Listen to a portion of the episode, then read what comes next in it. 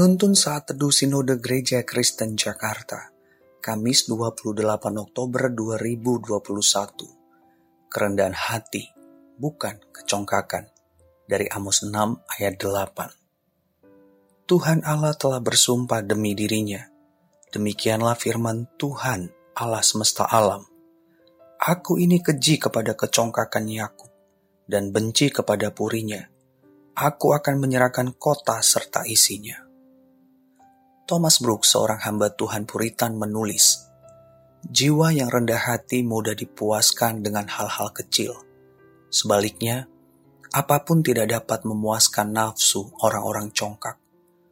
Orang yang rendah hati berkata, Tuhan, berikan kepadaku makanan dan pakaian secukupnya, dan jadilah engkau Allahku.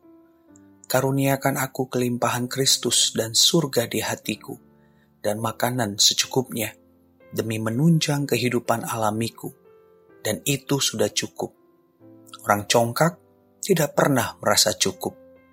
Saudara, bangsa Israel pada zaman Nabi Amos adalah bangsa yang congkak di hadapan Allah. Mereka selalu mencari kepuasan ke berbagai tempat sakral, kerajaan-kerajaan yang kuat.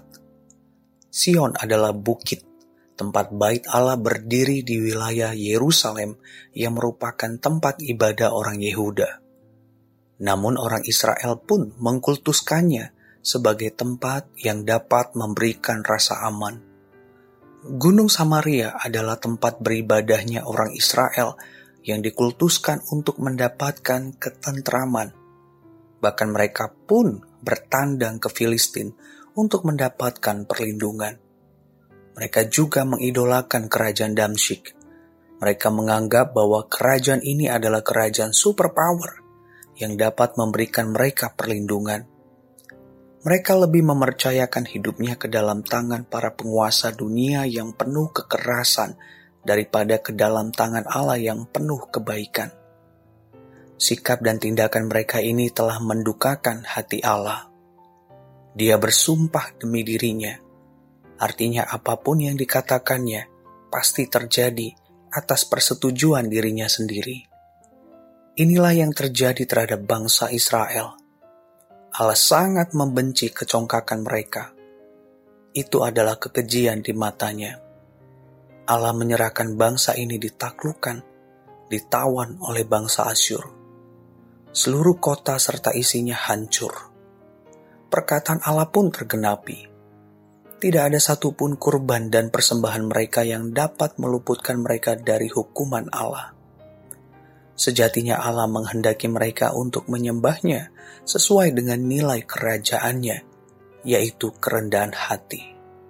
Saudara, kita bisa saja mencari perlindungan dari orang-orang tertentu yang kita anggap berkuasa, kaya, hebat, kuat, punya jabatan tinggi kita bisa saja mencari kepuasan untuk diri kita sendiri melalui ajaran-ajaran yang menyenangkan telinga kita, memberikan solusi, jalan keluar atas permasalahan hidup kita.